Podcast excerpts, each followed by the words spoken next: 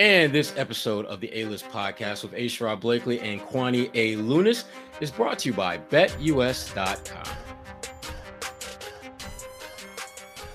Welcome, everyone, to another edition of the A List podcast. This is A. Sherrod Blakely with Kwani A. Lunis. What's And up, Kwani? A Al Horford podcast, as you mentioned. You and Ahmed Number 42, baby. The Al Horford experience. The love is still there, man. Wait, while we're here, I know I was going to do this later on in the podcast. I'll revisit this conversation, but if you are free on Saturday, what what date is that? Saturday, October 2nd. October second, Tell them what's going down, in. Boston, the greatest bar. Me, Sherrod, Anna Horford, another Horford, will be live doing a podcast recording for CLNS Media.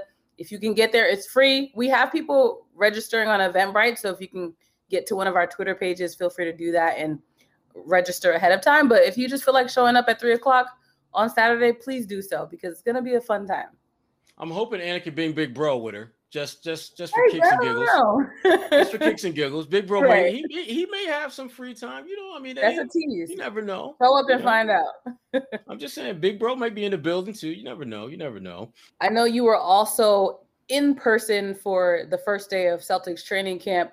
How much did they even allow you to see? First of all, well, well, first of all, they've got the umbrella of us still being in kind of this, still trying to figure out what is the new normal, and that's going to limit, in, in many respects, just the access that media is going to have, whether it's Boston, Brooklyn, Minnesota, doesn't matter. Uh, so, so that you knew there was going there were going to be limitations. Uh, so we didn't see much, uh, to be honest with you. But I've learned through going to far too many of these damn first day of, of practices to know that there's little that you can really kind of harvest from that first day other than guys are cracking a sweat. You you're looking to see who's the guy that that you know is clearly out of shape uh who's the guy that looks like you know he could run out t- tonight and run like the boston marathon two three times and still barely crack a sweat who's in great shape. And, and so we didn't really get a full sense of what that looked like but the guys that we're most concerned about guys like Robert Williams III. We got a chance to see him during media day, and he's definitely added some muscle to his body. And he joked about it, saying, you know, the, the Sixers, they got Andre Drummond. I mean, I got to put some meat on these bones. Uh, so he under, he understands all too well the fact that he has to definitely bulk up. Uh, and, you look at guys like like Tatum, who is definitely uh, a little bit thicker. Now, now the photo that we've seen of him, where he's just, I mean, the guns are flexed like maximum flex. He ain't Mhm. that. That ain't that. That's not Jayson Tatum in a know. relaxed. Yeah, he's not that big yet, but he's definitely. Uh, he looks a little bit bigger, a little bit stronger. And uh, the thing about Jayson that I like, he has a very. You can tell something's different about him this year at this point. Uh, Yeah. And I I think that there's a there's a quiet confidence that he's always had, but now it's a quiet confidence that's wrapped around an expectation of greater leadership that he Yeah. has to provide. And I, I think he understands that. And you know, he and I, and I we we talked about that, and I asked him about that, and he, you know, he he started to talk about how you know leadership, you know, everyone's leadership is a little bit different. And I asked him about just how kind of how his leadership has evolved uh, from the time where he got here to where he's at now. And I, I think he's going to be fine. I, I think the big thing with Jayson Tatum is just figuring out what does he have to give the game for this team to be great. Uh, he, we know he can score and do all that other stuff, but he has to be able to be the one presence that guys can lean on if things get a little squirrely. And he's not going to be perfect. He's going to have bad games. He's going to make bad decisions. All great players do that. Michael Jordan did that. Kobe Mm. did that. The list goes on and on. But to me, the key for him is how do you bounce back? Are you going to have the kind of resiliency to make mistakes, not let those mistakes wear, wear you down, and bounce back and, and lead this team? And, and that to me is going to have to be a character trait that he's going to have to exhibit often. He's going to have to be able to impact the game on nights when he doesn't play well. I could certainly see Tatum having some nights where he goes like four for 19, but that fourth shot just so happens to come with three seconds left and it's a three ball and they win. And it's like, yeah, he, he played pretty crappy shooting the ball, but damn, he made the one that mattered most. He's going to need to get to the point where he can be able to withstand the rough uh, nights and still be able to impact the game and deliver when they need him to most. social media is only a slight screenshot, so to speak, of who a person really is. But when you mention that change in demeanor from Jayson Tatum. We follow. I follow this guy, Brett Hampton.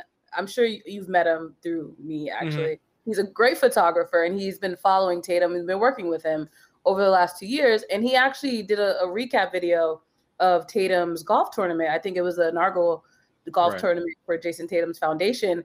And there was a difference, again, just a, a, screenshot, a snapshot, but there was a difference, I think, in the demeanor of the way you see Tatum, even on the golf course, interacting with the people that were there to support him. So, again, grain of salt, but to your points, for you to kind of emphasize it, that definitely does show that he has this sense of maturity, I would say, when it comes to the way he's approaching this season, which obviously for him to be a leader on this team is going to be very important.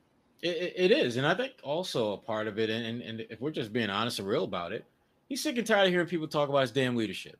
He's sick and tired yeah. of people talking about how all he can do is score. He can't lead. He can't do this. It, it, ignoring the fact that he's played with some pretty damn good players who, because of what they have done and what they've uh, accomplished in this league, you almost by default find yourself taking a step back to those guys. I mean, mm-hmm. how you going to look rolling up on Kyrie Irving talking about I'm the leader?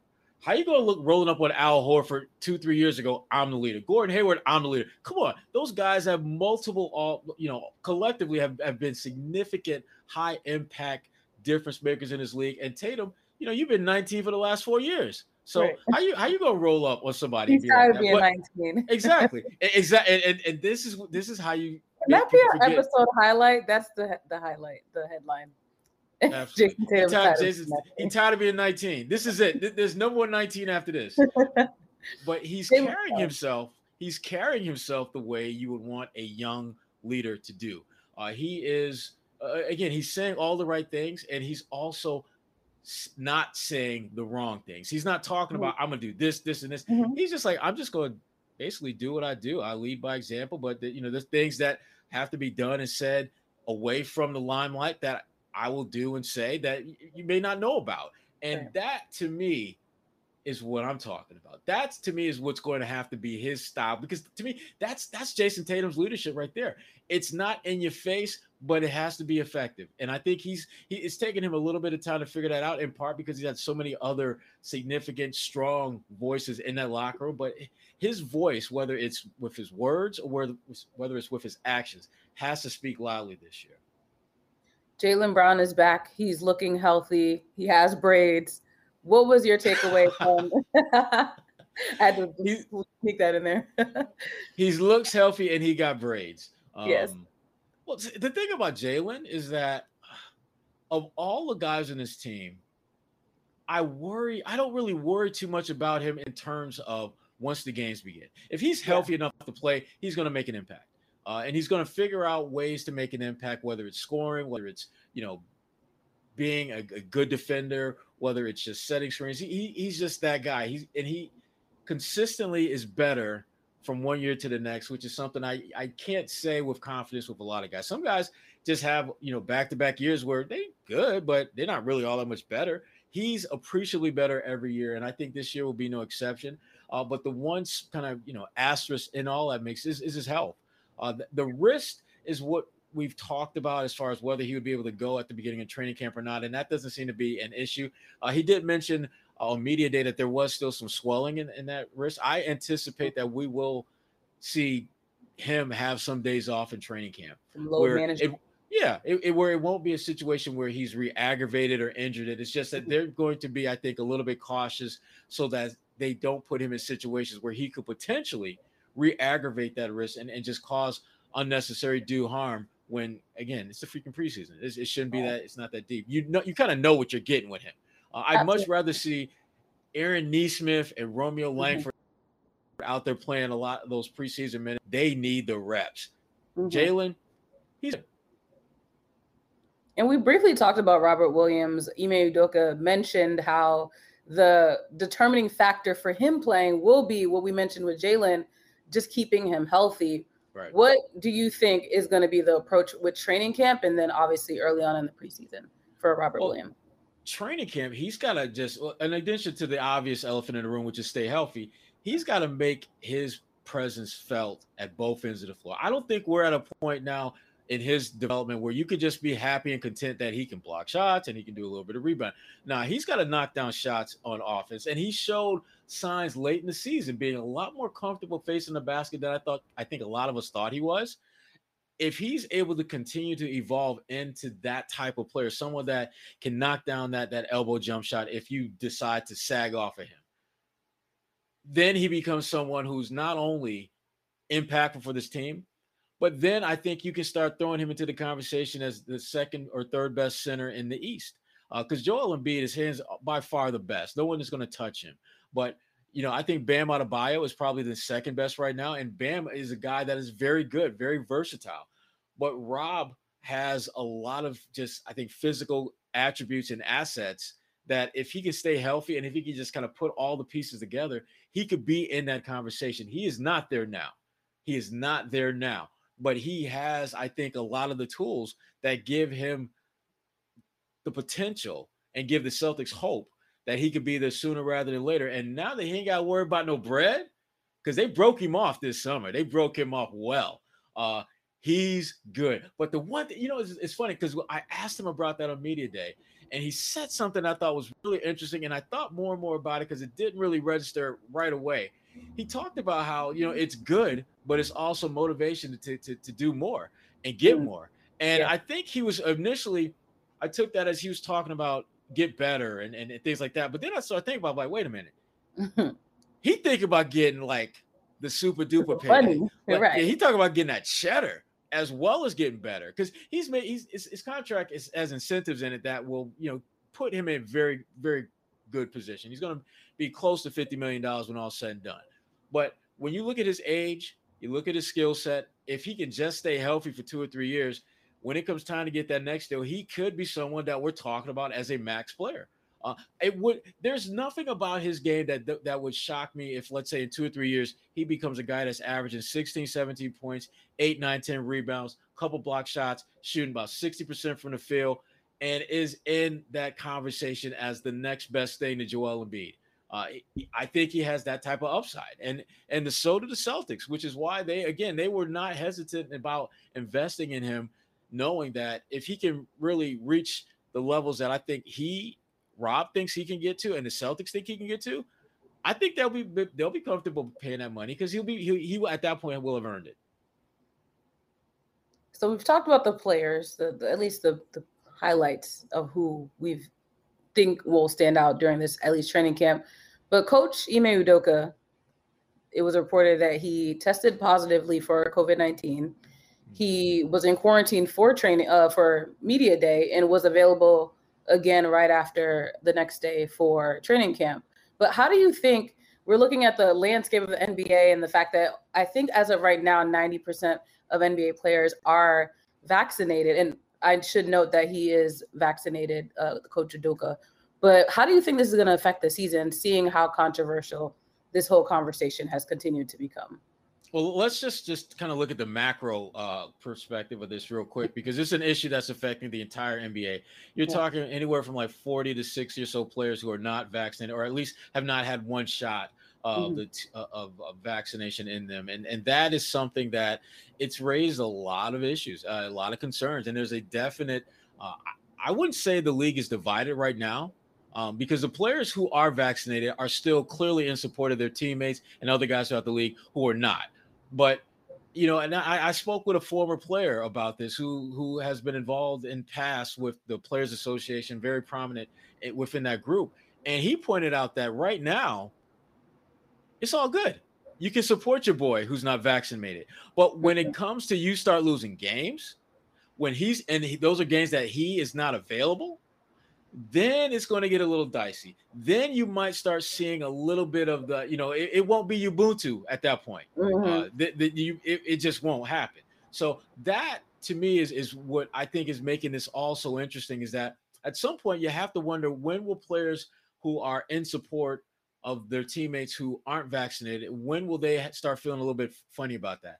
One of the guys that that that I uh, that spoke to about that was Marcus Smart, mm-hmm. and you know Marcus said he is vaccinated, uh, but when you listen to him talk, and he and he explained this in, in good detail, it wasn't necessarily because of a lot of the reasons that most people give, which is you know to uh, you know to to not allow their loved ones to potentially you know catch the, the, the virus and, and, things like that. Now hmm. Marcus gave a number of reasons, but he started off talking about how you know it's never a good feeling when someone's telling you what you can and cannot put into your body which is is one of the stronger and frankly there's a lot of legitimacy to that to, to the anti-vaxxers who feel that way uh, I, I, I think most of us can can understand that. But Marcus then started talking about basically he he he got the vaccine because he didn't want to deal with the BS, and he kind of elaborated on that a little bit later, where he was talking about how he doesn't want to be you know a distract not a distraction. He doesn't want to be him potentially missing games cost the Celtics wins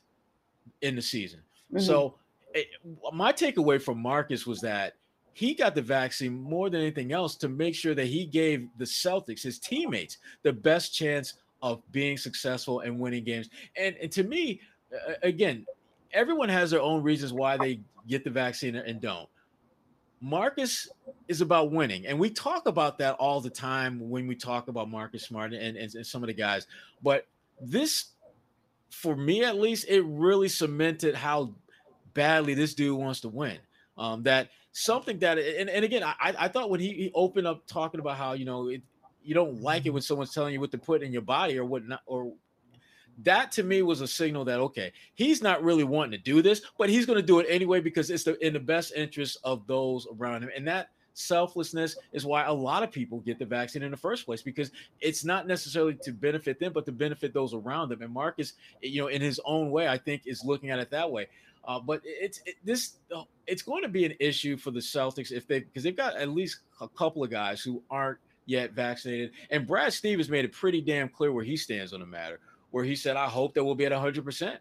Uh, and they, you know, Brad, you know, he kind of talked about just the benefits of, of, getting vaccinated, which again, they've got a lot of medical people who talk with the players uh, mm-hmm. who maybe are on the fence about that or unsure if they want to do it or not as to why, uh, from a medical science standpoint, this is a good idea but it's you know, and I, and I wrote about this in, in Bleacher Report. It really ha- is a a kind of there's a divide or um, between race, religion, and freedom of choice when you talk about folks who are trying to weigh whether to do this or not.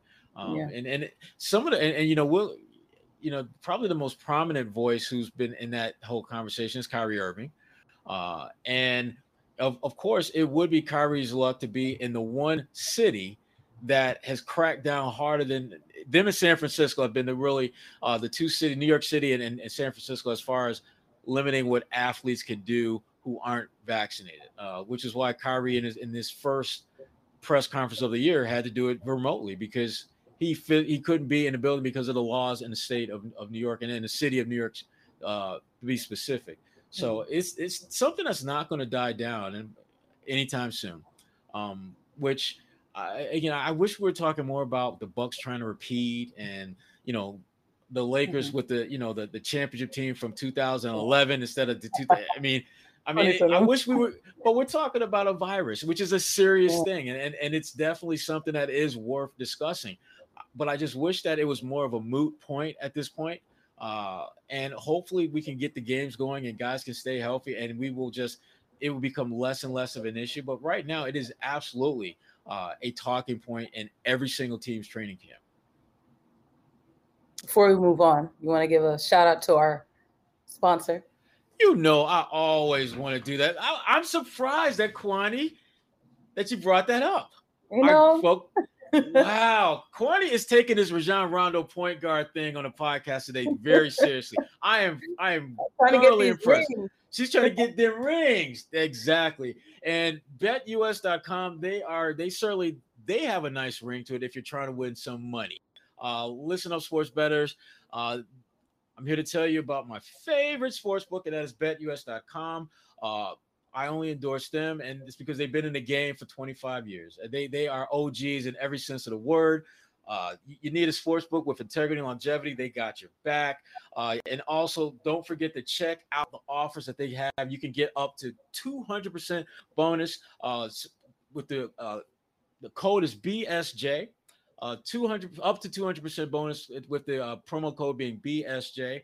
When you sign up at betus.com, don't forget that promo code BSJ BetUS.com, that is where the games begin. And fortunately for us, we are in training camp mode when the games are going to be beginning very soon, which I think is awesome. Uh, but before the games can begin, as you know, jobs got to be won. Absolutely. You got to you, you got to ball out. You got to get it. You, you got to get that job. This is where the players play. Mm-hmm. Uh, and and I'm thinking about the Celtics, and there's a here's the thing about this team. I think that they have a pretty good feel for who their top eight, nine, ten guys are, but there's still there's a there's a pecking order that has yet to be established. Mm-hmm. And when I think about the camp battles, the one I'm most interested in is the backcourt.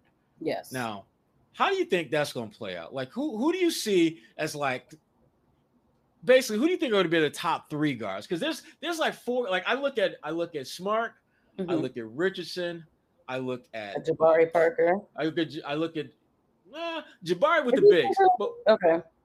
But I'm looking I'm looking at Smart. I'm looking at Pritchard. I'm looking at Jay Richardson. I'm looking at Dennis Schroeder. Now, mm. among those four, somebody ain't gonna get run.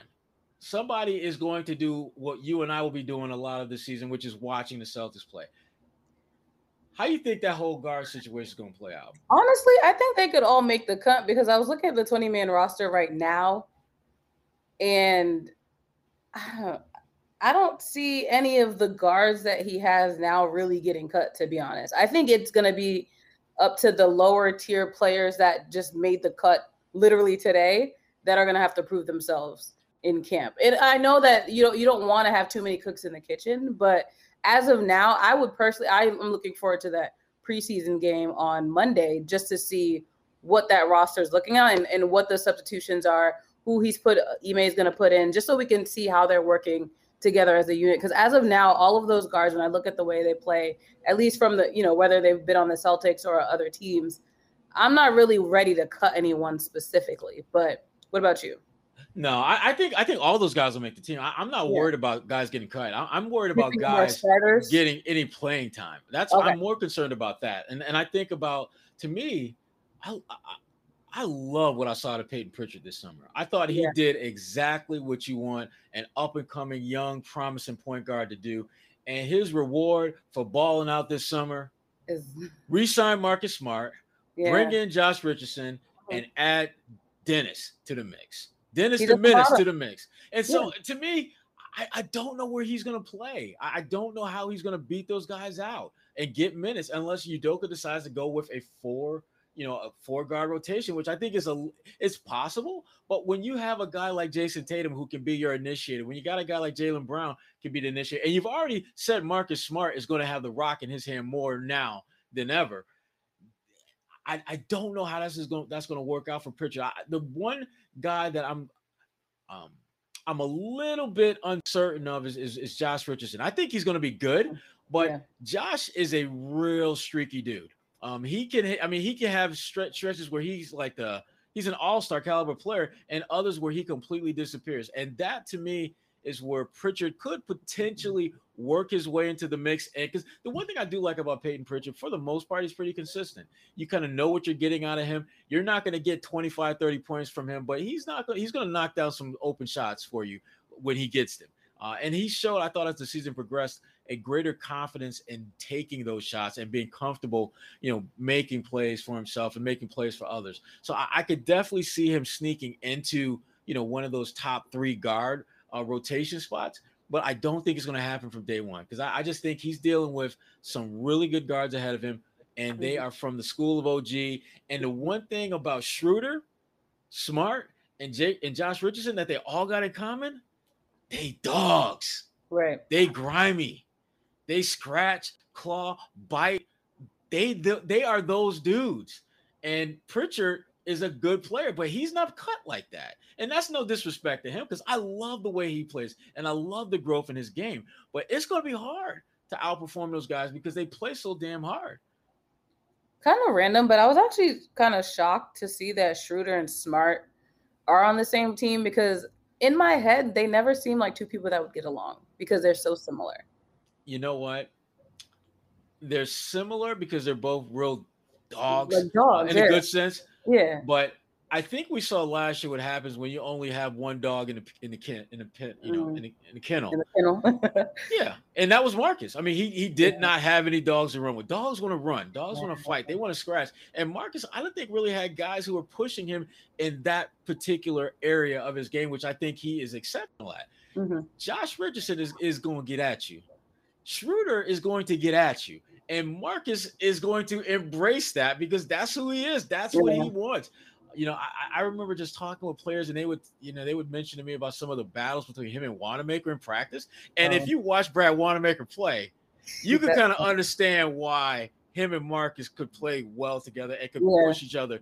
So I'm I'm really interested to see how those new guys help a guy like Marcus Smart, who again, because he's going to be having the ball in his hand more, he's not necessarily going to be looking to shoot as much. So his impact is going to be on his playmaking and his defense. I don't think he's going to score as much as we've seen in the past. And I don't think it's because, you know, you know, Ime has some edict on Marcus to take fewer shots. I think Marcus is just going to realize, well, shoot, Tatum wide open.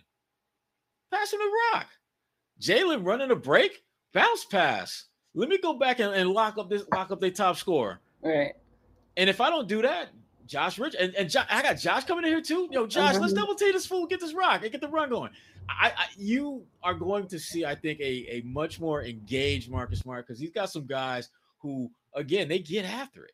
Uh, and, and that was something that I, I know that when Brad was putting this team together, I think he realized that I can't, I'm not coach. I need to craft a team that's different in ways that my last couple of teams weren't. Because Brad, if you think about it, you know, they they went for the they got the Maybach and they got the they got a lot of the luxury type players we talk about Kyrie and Gordon, you know, and, and Kemba.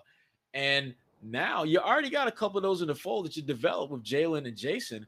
Right. Now you got to get some of them SUVs. You got to get some of them trucks. you got to get some of them. Got to get some of them hard driving trucks that can take you through the mud and not get you stuck in the pits. They got some. They got some trucks. They got some heavy duty trucks right now. Uh, and I, am I'm, I'm looking forward to watching them play because again, I, I think that they're going to be very much like some of those early teams that Brad Stevens coached that were just physical, beat the crap out of you, and at the end of the day, they win by four.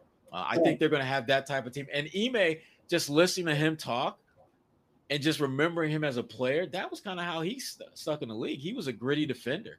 Uh, yeah. He wasn't giving you 15, 20 points a game. He was trying to lock up that cat and limit him to 12 points, who normally gets you 20 to 25 points a game. That was kind of his his style of play. So I, I think the, the roster that the Celtics have assembled and their new head coach, I think, is a perfect alignment to work and be effective. Now, is that going to get them 50, 50, uh, 55 wins? Probably not, but it's going to make them competitive. And that, to me, for them, if you talk about competing for a title, first things first, you got to compete.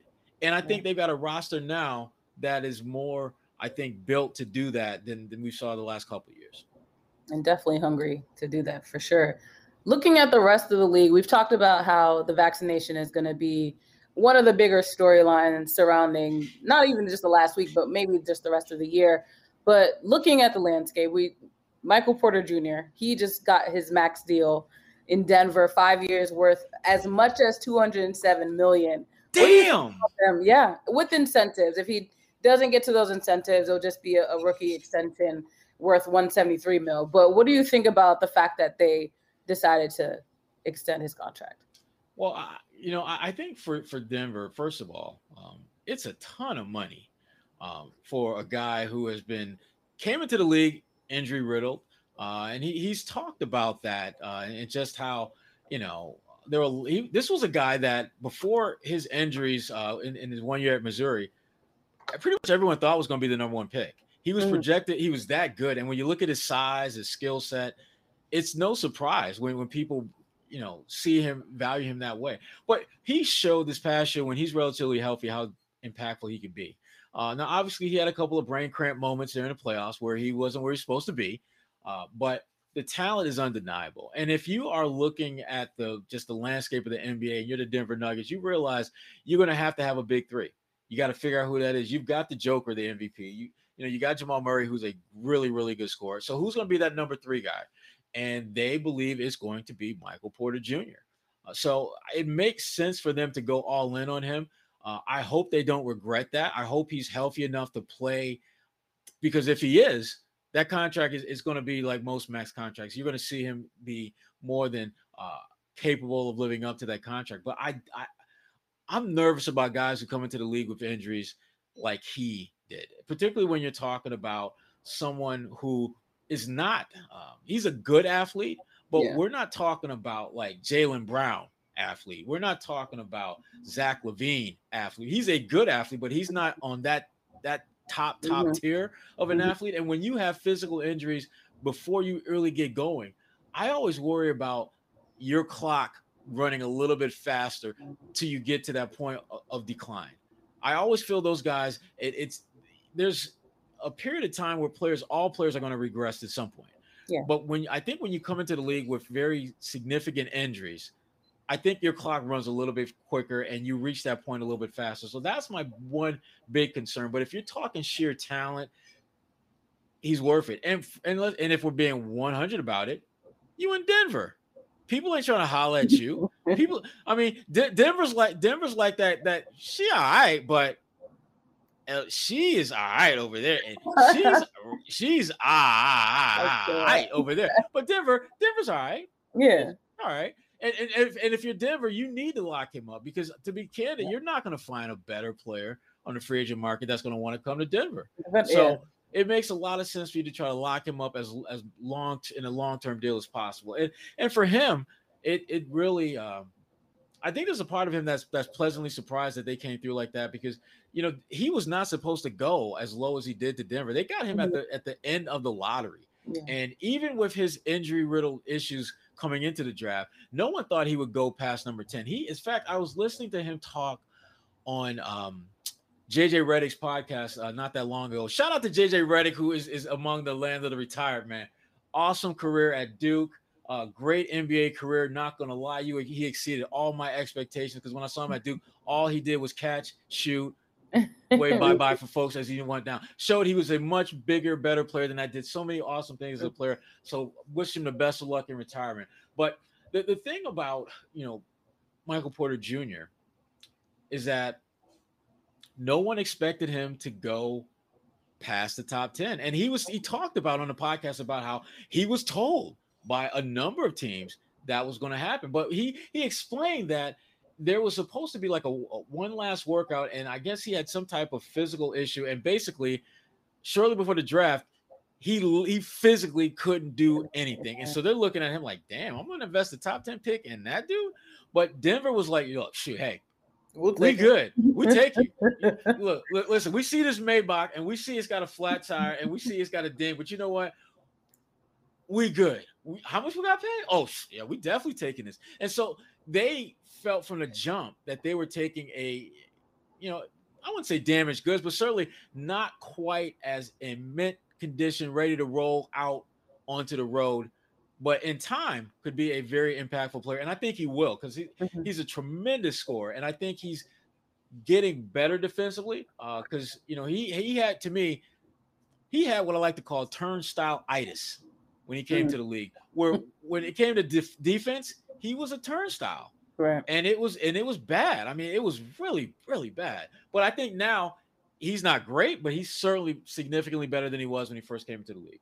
What's interesting about his deal, I was looking at the other people in his class that also signed to contract extensions, and he's in the class of Luka Doncic, Robert Williams III for the Celtics, Trae Young, and SGA. So to see that he was is considered at least that valuable to the Denver organization, I think speaks a lot to them believing in him enough to say, as long as you can hit these, I think one of his um stipulations is making an all NBA team. And for them to push him in that way just shows like, all right, we see you as valuable, but you're gonna need to do a little bit more work to really step up and prove to us that we made a good investment.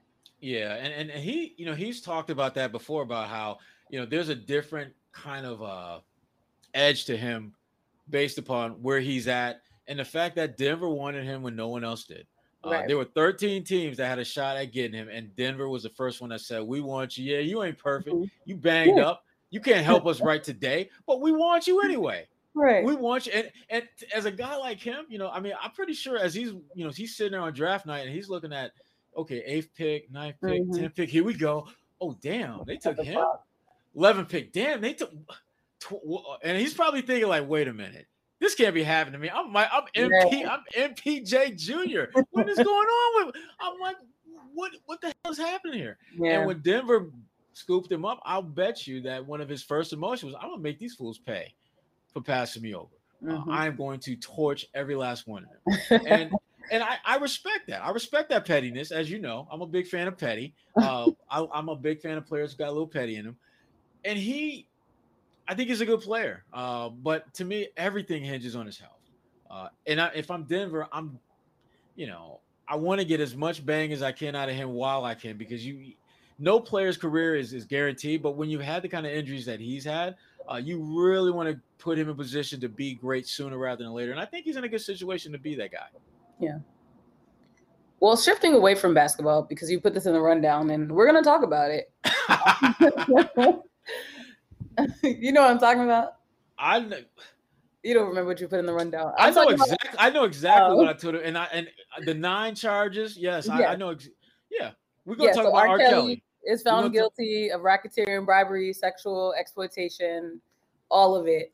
Now, I would say that's your generation, so I really do want your perspective on. Wow, I, that sounded so rude. That was kind of like that was that was that might have been like the rudest thing Kwani has said within the last how- 24 hours. Did you see the video with not 24 hours Yeah, when. Kevin Hart is talking to Don Cheadle and he's like, "Oh dang, I didn't know you were that old," basically. So I feel like I just did that, and I apologize. wow, I, I, I didn't take it that way until you just put it that way. But damn, Kwani, so damn. but don't, but let's be real, Kwani. Don't act like you have not heard. note. Don't act as though you have not heard an R. Kelly song. no, no, no. That's the the reason why I mentioned that is because, and again, it's not to like had like. I don't want to ever just you know accuse all groups of one people of being of the same mindset, but I will say the generation before me, definitely not everyone, but there was a strong group of people that were unapologetic about R. Kelly and everything that he did, and the reason why he was able to get away with so much is because of the influence that he had on the generation before me. Again, I know that his music has seeped through multiple generations afterwards, but I'm just curious from your perspective what you've seen and how you maybe heard people talk about R. Kelly over the last few years. Well, here's the thing about R. Kelly, and, and, and we're, we're talking about him specifically, and, and obviously, you know, him arrest, you know, he's found guilty of like nine different charges, Mhm. and it's going to be they haven't the, the actual jail time hasn't been determined yet, but it will be. he going to jail. They locked him going to jail for. He's going to be there for a minute. He will not But- be found.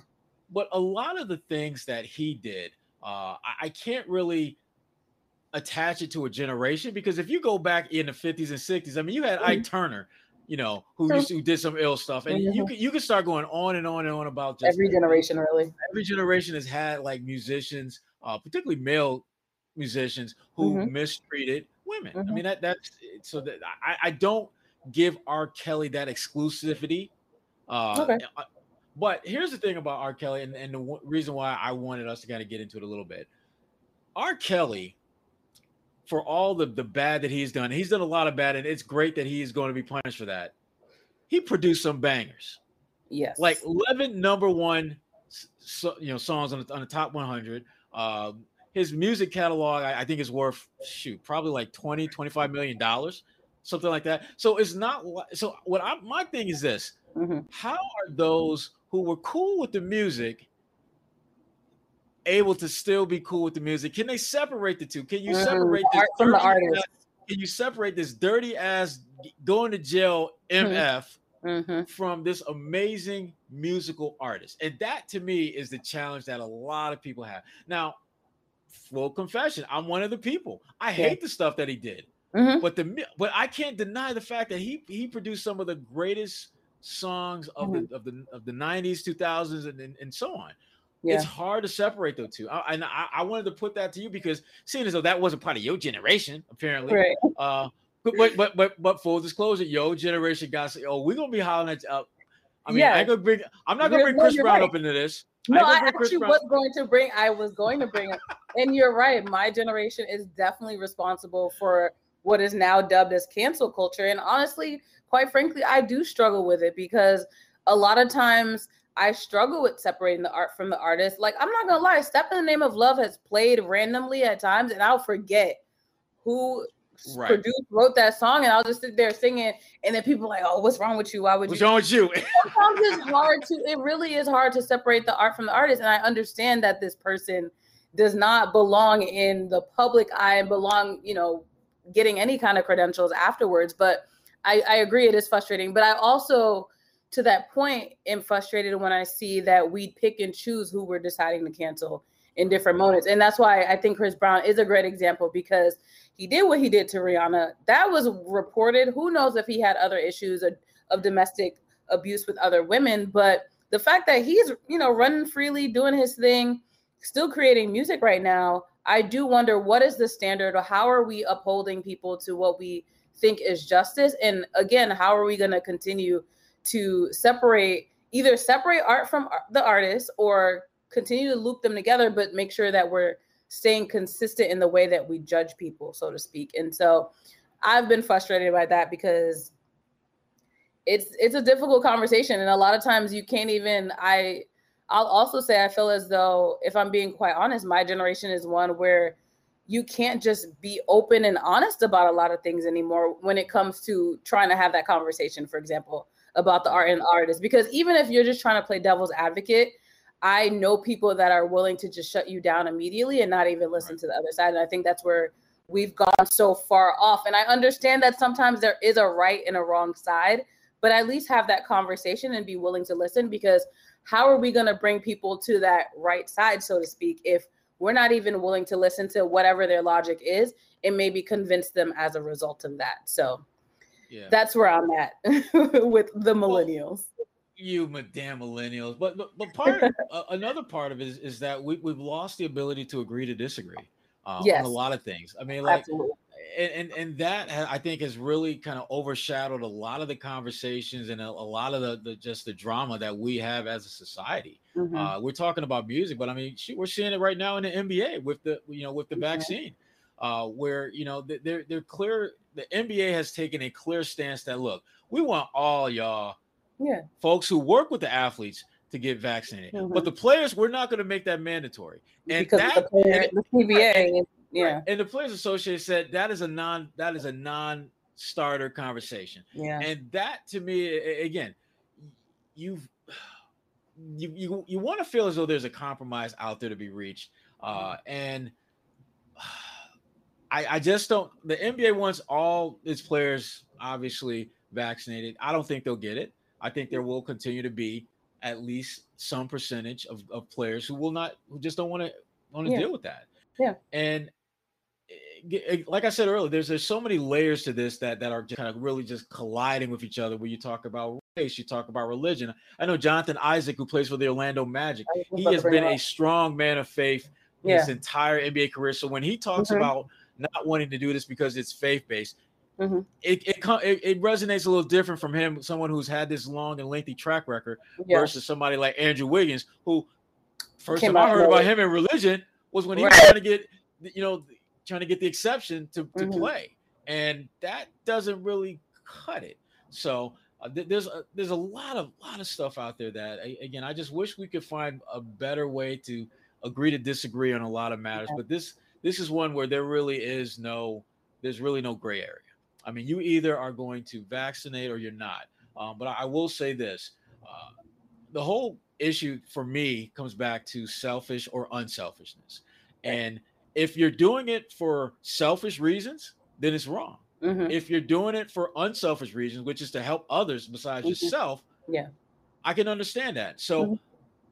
I'm listening to both arguments, but there's one side where I feel as though this is really about you. Yeah. And another side where it's a little bit bigger than you, and mm-hmm. which it is. And so again, I, everyone, you make your own decision, but I think NBA players, you know, they they need to get this right. And there's a number of them who have gotten it right. There's some who I think haven't. So yeah.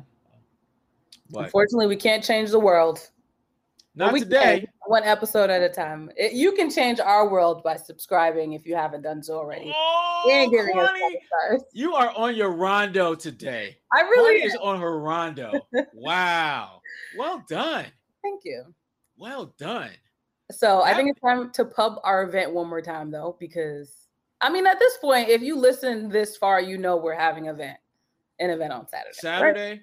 yes. October second, three to six thirty. Three to six thirty at sit. the greatest bar. The greatest, not the, the greatest. bar that you like. That is the greatest. There's actually a bar called the Greatest Bar in downtown Boston. Downtown Boston. it's good spot, good drinks, good yeah. company. We'll have a good time, and we'll and we'll have at least one Horford yeah. family member there. There'll be at least you know one. which one. I'm kidding. Clearly. Horford will be there for sure, and you just never know. Al just may will be. There might be two Horfords actually, but they neither of them will probably be named Al. you just never know. I'm I'm I'm I'm hopeful that anything and everything is possible. KG taught me that. Yeah, every anything is possible. So, what and, have you been up to? Oh, before we gosh. close out, I know the podcast is running long, but again, if you made it this far, you clearly like us. Clearly, clearly, no. Just I mean, you know, stuff for Bleacher Report. I, I wrote about the just the the, the whole vaccine uh, issue, uh, mm-hmm. uh, specifically that you know players right now who are vaccinated are clearly supporting their teammates who are not. But again, the, the issue, the question that I that I address is how long is that going to hold up? Because uh, right now it's, it's, it's, great, but is this is it really sustainable for them to be cool with their teammates who are not vaccinated Look over the course season. of the season? We didn't right. even have a vaccine. Right. So that so there's there's that, and you know usual stuff at Boston University. Shout out to my kiddies. Uh, make sure you get those homework assignments due. I believe it's next week. Uh, yeah. You all know the drill. You don't get it in time. Not good.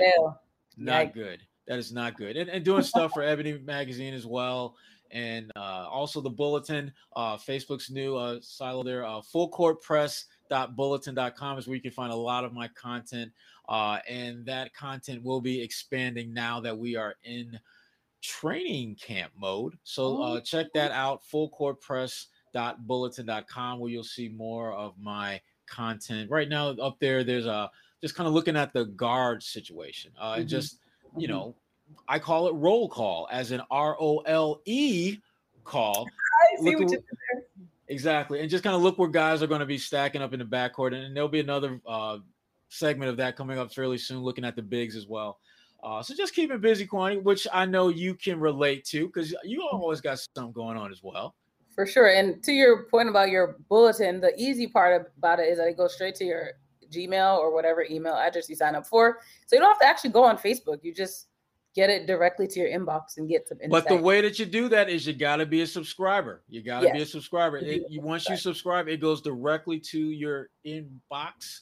Mm-hmm. Uh, and that will continue for as long as I'm doing this. So there you go. Like yeah. So for me, I've still been doing the hub today. Actually, I'll be on twice this week if you're happening. You happen to be listening. Twice to get caught yeah, two out of three times in one week. Oh my gosh! But yeah, that's gonna be exciting. I'm actually doing a hit on Thursday, which is going to be very much Brady's return to Boston related. So if you have time to tune in to NBC 10 Boston at 11:30 a.m., then please do so because it should be a fun time as we look forward to the prodigal son returning to Boston. And then, as always, NBC10Boston.com. I actually have a 10 questions guest lined up for next week. Boston College oh, alum, running back, Heisman finalist Andre Williams. Williams. Yeah. Oh, jeez. Yeah, my guy. He'll be joining us next week. So if you have a chance to listen to it live or catch it later, you can find that on NBC10Boston.com. I can't hate on Andre. I can't hate yeah, on Andre. You can. He's he's a good dude. yeah, good, he, he, was a really good college player. Um, usually I can crap on a, on a BC Pigeons, but I, I can't. Nah, you can't. Not with Andre. I can't. I can't. I can't. So yeah. Another good episode in the books, the Al Horford yeah. edition. Well Check. Done. The timing was perfect. Al Horford returned. His sister. We're doing a show. It's called. What do we call it? The A-list Happy Hour. Because we just combine the names of our two podcasts. Wonder Twin Powers activate. We could be like those super friends that Enes Kanter was talking about at Media Day. Oh my gosh, I forgot you this see- guy's back. we should bring him on the pod though, to be honest, because he's hilarious well, we're gonna have to edit out what you just said about it because he'll be like, "Wait, what does she mean by oh god, he's back?"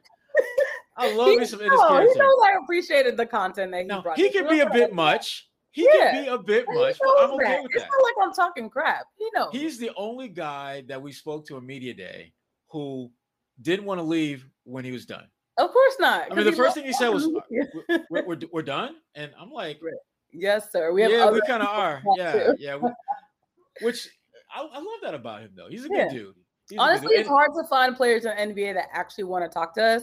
So it is a blessing to have people that are willing to engage. Right. And, and with him specifically, just the things that he is about off the court, mm-hmm. which I, I, think is, again, as as good a player as he has been throughout his career. And, and again, you know, he was a number three pick same year as Kyrie. Uh, mm-hmm. Uh, he's been one of the top offensive rebounders in, since he's been in the NBA. So he has a clear skill set that allows him to stay in the league. But as mm-hmm. good as he has been and as solid as he's been in that regard, off the court, he's been amazing.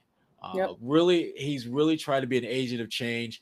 Uh, when you talk about social justice, you talk about just trying to bring about greater equality for all, uh, mm-hmm. not just uh, you know folks in, in, his particular sector of the world, but just for all people. Uh, yeah. Much respect to Enes Kanter. Yeah, and much if you don't know his full story, definitely look it up because it is one that is inspiring. When you it is get someone to be on this platform, there's a reason why he does what he does, and I would highly suggest doing a little deep dive. We need that. to, yeah. Let me let me see if we can make that happen. Yeah, see, see if we get Enes Kanter. But that's a wrap on the Al Horford podcast for A. Sherrod Blakely. Another member of the A-List podcast. A- Al we'll hear you. Well, you'll see us this weekend or hear from us next week. Thank you for listening.